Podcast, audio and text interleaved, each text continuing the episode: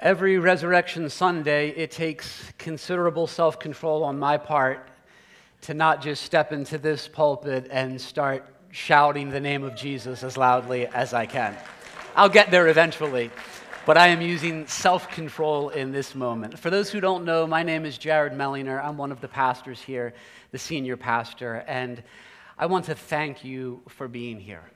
Um, thank you to the church family for being here. I especially want to thank those of you, if it's been some time since you've been to church, uh, if you are someone who believes something different than what we do, if you're someone who you know has taken a considerable step outside of your comfort zone to be here with us this morning, thank you.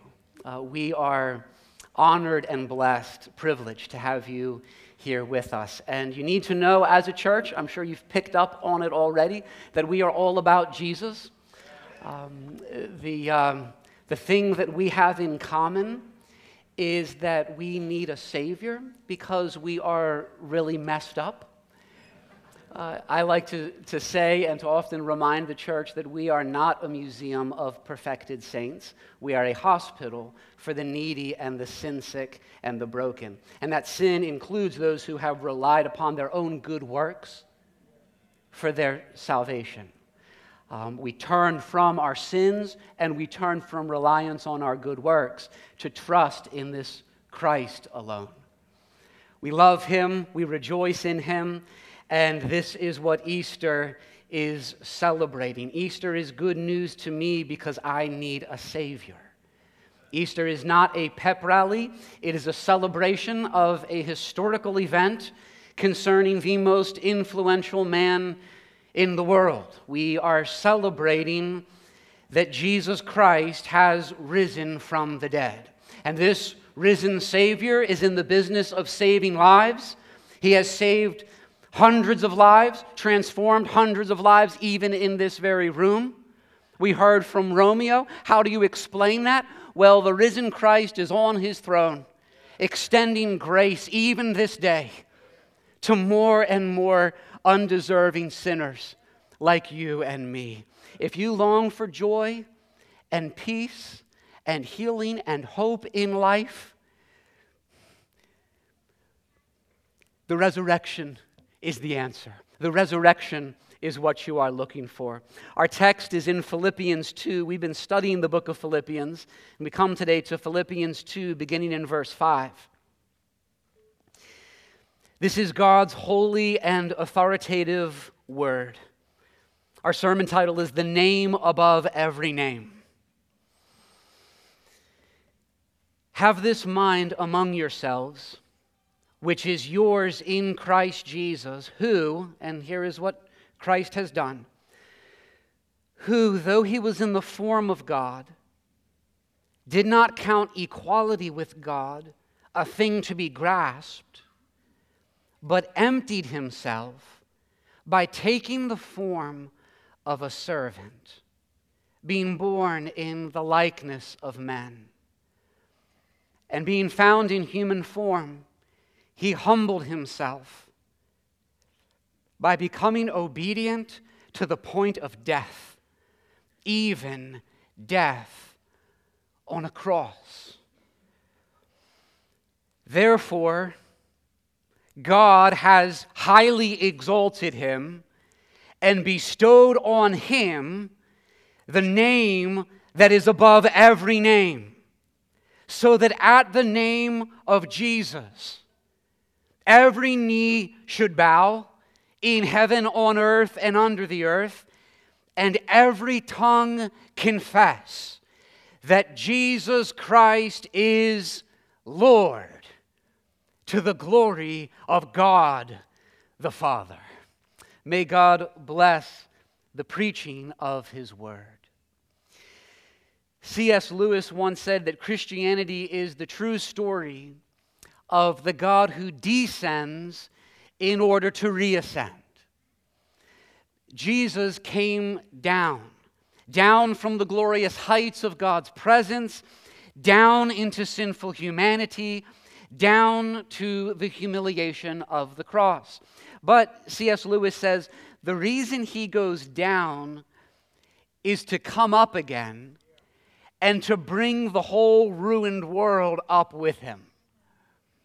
And Lewis, in fact, gives a few pictures to help us describe this. He says it's like a strong man who stoops lower and lower to get himself underneath some great and heavy burden. He stoops down in order to lift up. He almost disappears under the weight before he incredibly straightens his back and marches off with the whole mass carried on his shoulders. Or, Lewis says, it's like an expert diver in a deep, deep lake.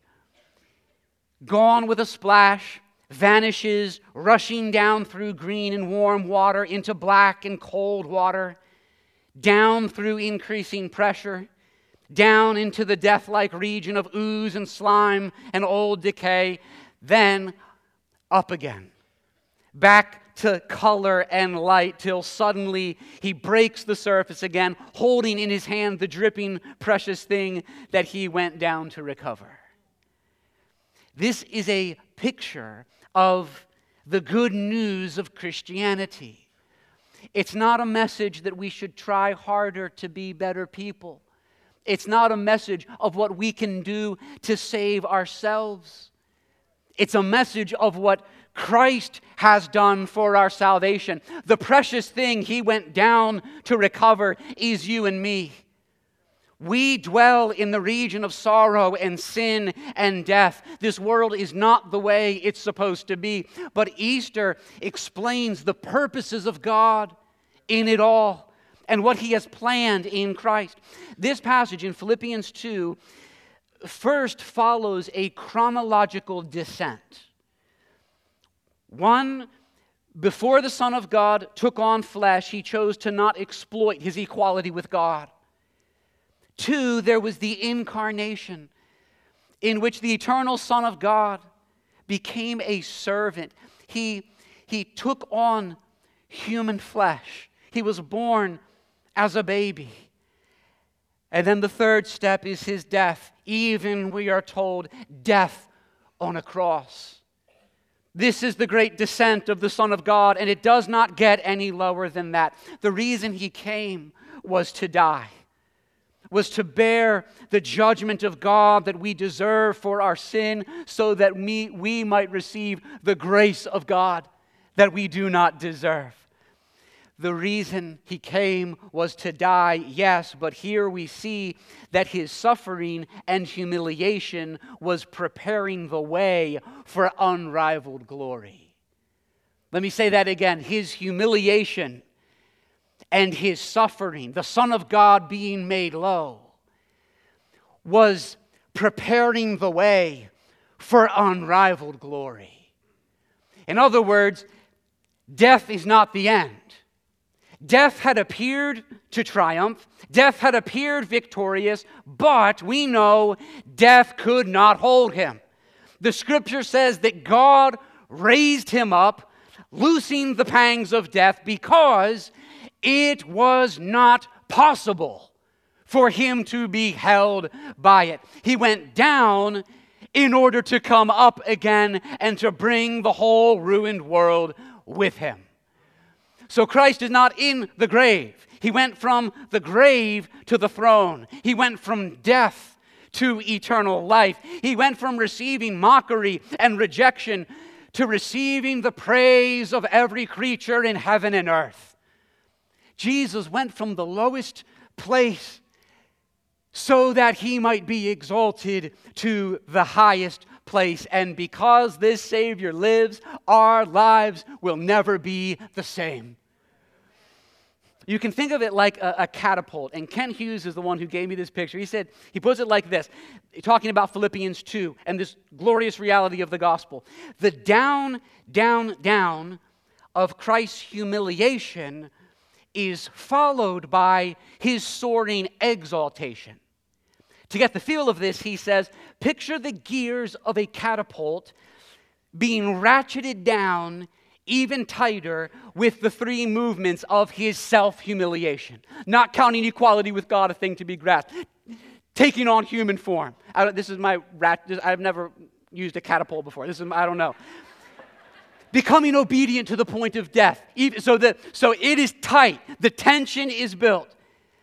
So that the final groaning click of the gears creates explosive tension, and then the gear is tripped, launching indescribable exaltation. Jesus was dead. Jesus was buried in the final groaning click of those gears.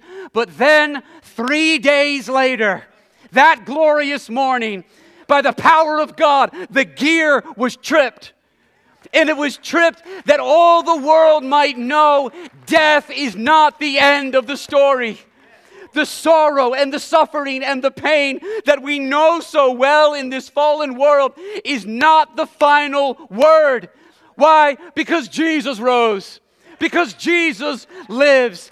Because the substitutionary death of this Savior has resulted in, therefore, verse 9, God has highly exalted him and bestowed on him the name that is above every name, so that at the name of Jesus, every knee should bow. Every knee in heaven and on earth and under the earth. This is not just a worldwide bowing, this is a universe, cosmic wide bowing of the knee. And every tongue confess that Jesus Christ is Lord to the glory of God the Father. Two points, all right? Two things we see here. One, a glorious exaltation that's happened in the past. Two, a universal confession that will happen in the future. All right? A glorious exaltation and a universal confession. First, a glorious exaltation in the past. When God says that he has highly exalted Jesus, it refers to his resurrection from the dead and his reign on heaven's throne. God raised him from the dead and has given him a new status, has given him a new place of honor. It says this in Ephesians 1 very similarly God raised him from the dead and seated him at his right hand in the heavenly places far above all rule and authority and power and dominion, and above every name that is named, not only in this age, but in the age to come. This is what it means that God has not just exalted him, but highly exalted him. It means that Jesus is, is super exalted. He is exalted to the highest place. And this is what God has done. And in exalting Jesus to the highest place, God has made a clear statement about the identity of Jesus so that the world might not remain in ignorance concerning the identity and the reason that this Christ came into the world. The most important question that you will ever answer is Who is Jesus Christ of Nazareth? That's that's the basic question. That's the most important question. That's the question that all of eternity hangs on. What do you make of this Jesus?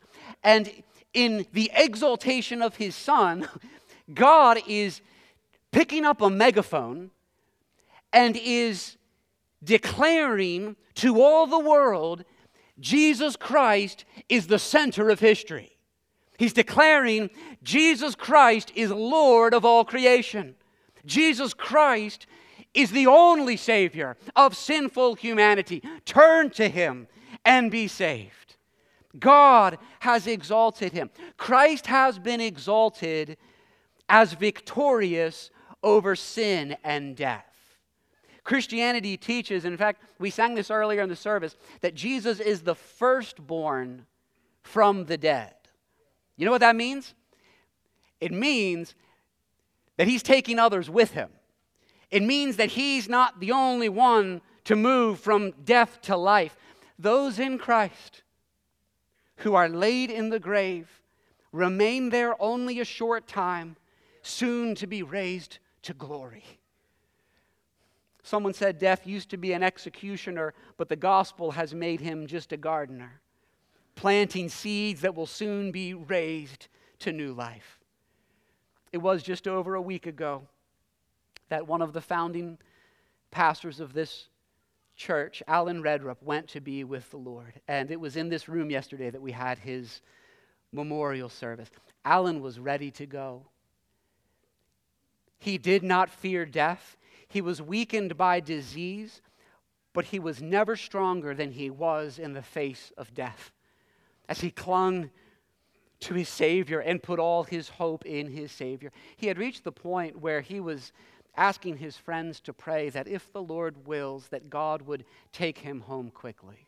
I was reminded of the old preacher Martyn Lloyd-Jones when he was on his deathbed in his old age. He said to his friends and family, Don't pray for my healing, don't hold me back from the glory. Two Sundays ago, in our study of Philippians, I preached that to die is gain and that to be with Christ is far better. And wouldn't you know, that very week, Alan, always eager to apply God's word, he said, I'm going where it's far better. He said, he said, I'm ready for gain. I'm ready for glory. Alan knew that God has exalted Jesus as victorious over death. We're told in this passage that Christ is exalted in receiving a name above all names. God gave Jesus a name following his resurrection. That name is Lord, Lord of all. And that Jesus is given a name above everyone else means that nobody is in his class. Okay? In basketball, people debate who is the GOAT, who is the greatest of all time. How many MVPs, how many championships, what about longevity, and then the debate is on. For Jesus, there is no debate. There's not even a, he is the undisputed GOAT. He is the greatest of all time. God has declared him Lord. And this is not just something we are waiting for, it is something that has played out and is plainly seen in history to this very day in how the name of Christ has spread throughout the world like no other. This Jesus is Lord. Everyone in Philippi, where this letter was originally written to, uh, would have said Caesar is Lord. Same word. But God in the resurrection is subverting every king is subverting every president, every lord, every ruler, and is saying, Here is the one who is worthy of your allegiance in a way that no other earthly leader is worthy. Jesus Christ is Lord of all. Believe in him, trust in him, live for him alone. Dennis Johnson uh, in his reflection on Philippians 2, says something. I wanted to read this paragraph to you because it sums up so much of what is on my own heart to share today with all of you here. He says this, explaining Philippians 2.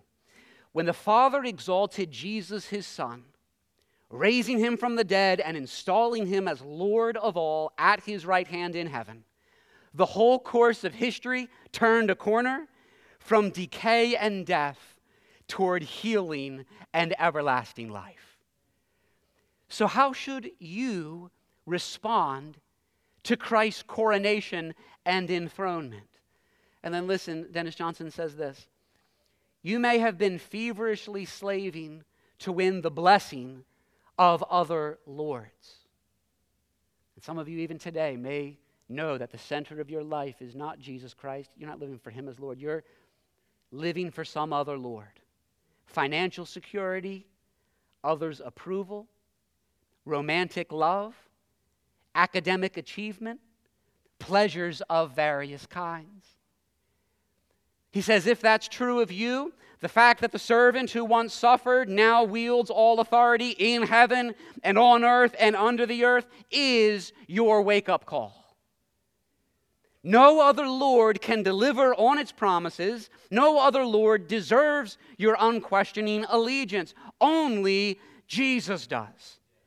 His resurrection from the dead turned human history and cosmic history in a new direction, which is leading to the day when every knee will humbly bow and every tongue express devotion to this living Lord. He already bears the name above every name, the title that transcends all titles. this reality demands that you submit to his dominion today. It demands it, which leads to the second point a universal confession. He has been highly exalted in his resurrection and enthronement, and now there is a day coming, a universal confession in the future. Jesus died for a reason. God exalted him for a reason. And that reason is that Jesus would be universally glorified. Verse 10, drawing from a prophecy given in Isaiah 45, hundreds of years before Christ came, so that at the name of Jesus every knee should bow and every tongue confess that Jesus Christ is Lord. That is not, please understand this, that is not a description of universal salvation. It's not saying that everyone is going to be saved. It is rather a description of universal declaration and acknowledgement. This, this bowing, this confessing is a description of the universal submission and reverence and acknowledgement of the truth. And the point is emphasized that no creature will be exempt. Everyone, everyone you have ever met, everyone you have ever talked to, every atheist who has sought to sow seeds of doubt, everyone in your family, everyone in your workplace, every one of your neighbors, everyone in all the universe who ever has existed and ever will exist will join this confession that Jesus Christ is Lord. In other words, Satan and his demons will bow. Angels and heavenly rulers will bow. Herod and Pilate will bow. Hitler and Stalin will bow. Trump and Biden will bow. Atheists and agnostics will bow. Buddhists and Hindus will bow. You and I will bow. Every knee will bow in humble acknowledgement that Jesus of Nazareth, that Jesus of Nazareth is who he claims to be. That the Christian gospel is true, that Christ is worthy of eternal praise. That day is coming. I just want to say, talk about being on the right side of history for the believer. We know where this is going. We know the day that is to come. The truths, the truths that we have been declaring and celebrating this day will one day most certainly be declared and acknowledged to be true by every creature in all creation. All the world will see how obvious it was all along. All the world will see the overwhelming evidence concerning this Christ and how clearly God has made himself known. Every knee will bow, every tongue will confess that Jesus Christ is Lord. You know, presently, not every knee is bowing, and not every tongue is confessing. People have chosen to live for themselves and to follow their own hearts. Follow your heart, the world says. To follow their own hearts rather than follow Christ. There are many who refuse to give Jesus the glory that he deserves. But this passage and this day is a reminder that it will not always be this way. A day is coming when all rebellion will be silenced a day is coming when all doubts will be removed. A day is coming when the universal reign of King Jesus will be seen by every eye and confessed by every tongue. God is speaking in this text of a glorious future consummation. He's speaking of the grand finale that will take place when Christ returns. This is like Star Wars Episode 4 as Han Solo, Luke Skywalker, and Chewbacca enter the Great Hall of the Rebel Alliance and are rewarded by Princess Leia for destroying the Empire's Death Star, and the great multitude applauds their triumph. This is the end of Tolkien's The Lord of the Rings. When, and you see this in the movie, at the end of the return of the king, the people of Middle Earth gather to honor King Aragorn and the hobbits for destroying the evil ring of power. And in the movie, as they uh, do, they have special effects that have just thousands of, of extras and thousands of, of creatures appearing there. Well, here in Philippians 2, there are far more creatures in view because every creature will bow his or her knee, declaring that Jesus is Lord of all. And here's, here's the thing relevant for each one of us that Jesus is, is universal king, that Jesus is, is Lord of all, is the reason that all of this cannot just be a matter of what Jesus means to me. Oh, what a lovely talk today. What a nice service. The flowers, the singing. That seems to be a delightful church, a delightful people. Seems like Jesus works for them. They ought to keep at it. As for me, it, Jesus is not really my thing. The reason that we can't do that is that Jesus is not a matter of private truth and personal preference. He made you, He made me, and He demands our joyful allegiance. And to fail to live for Him is cosmic rebellion against the God who made you and owns you and has called you to Himself. In recent months, Burger King has been relentlessly torturing us all with their jingle. At BK, have it your way, you rule. It occurred to me that's the philosophy that a lot of people bring to all of life. Have it your way, you rule. Like you're in charge, have it your way. What you believe is good for you, you rule. That's, that's the philosophy. The message of the gospel says you don't get to have life your way because, in fact, you don't rule. Jesus rules over all. And here's the, here's the thing for sinners like us, initially, that doesn't strike as good news because we would rather be Lord of our own lives. But the reality is, it is gloriously good news because when we attempt life our own way, we only make a colossal mess of things. And if you have an ounce of humility, you will acknowledge that to be true. We cannot be Lord of our lives. We have been created, and Christ shed his blood and was exalted by the Father that He might be Lord of our lives. And friends, God has brought you to this place today, and in His great love for you, is confronting you with the greatest news the world has ever known.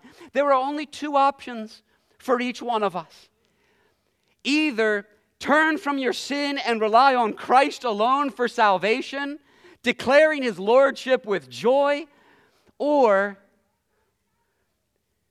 or reject him, live for something other than Christ, and declare his lordship with shame and terror when he returns in judgment. But it's only a matter of time before you confess. It's only a matter of time. And I, I plead with you to bow your knee and to confess the lordship of this risen Christ before it's too late. Who do you say Jesus is? Have you bowed your knee? Have you confessed with your tongue that He is Lord and Savior? Come and experience the riches of this salvation today. Only those who trust in Him will be saved. But the glorious news of the gospel is that this great salvation is available to us all, available to the worst of sinners, available to those who are the furthest off available to those who have rejected and denied the name of Christ. This salvation is available in Jesus Christ today, and He stands with open arms, inviting all to come to Him, to bow their knee, and to confess that He is Lord of all. Jesus, Jesus stooped down as a strong man to lift up and to rescue the great mass of humanity. No one else could have done it. He dove lower and lower. Why? To recover sinners, to rescue sinners like us. He went down in order to come up again and to bring the whole ruined world up with him. What's the reason of the resurrection? Is it so that we would have a certain emotional experience? Is it so that we would get excited? Friends, the reason for the resurrection is that you and I would bow. The reason for the resurrection is that you and I and all creation would confess.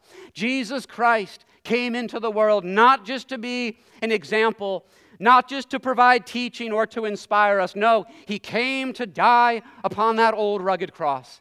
He came to lay down his life in the place of sinners. And this Jesus has now been exalted by God and will be revered by all creation for all eternity. And so the people of God are left with praise and adoration to say, What a glorious salvation! What a glorious Savior! That this Jesus is highly exalted, that this Jesus is the name above every names.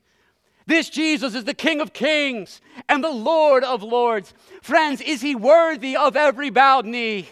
Is he worthy of the confession of every tongue? Is he worthy of honor and power and dominion?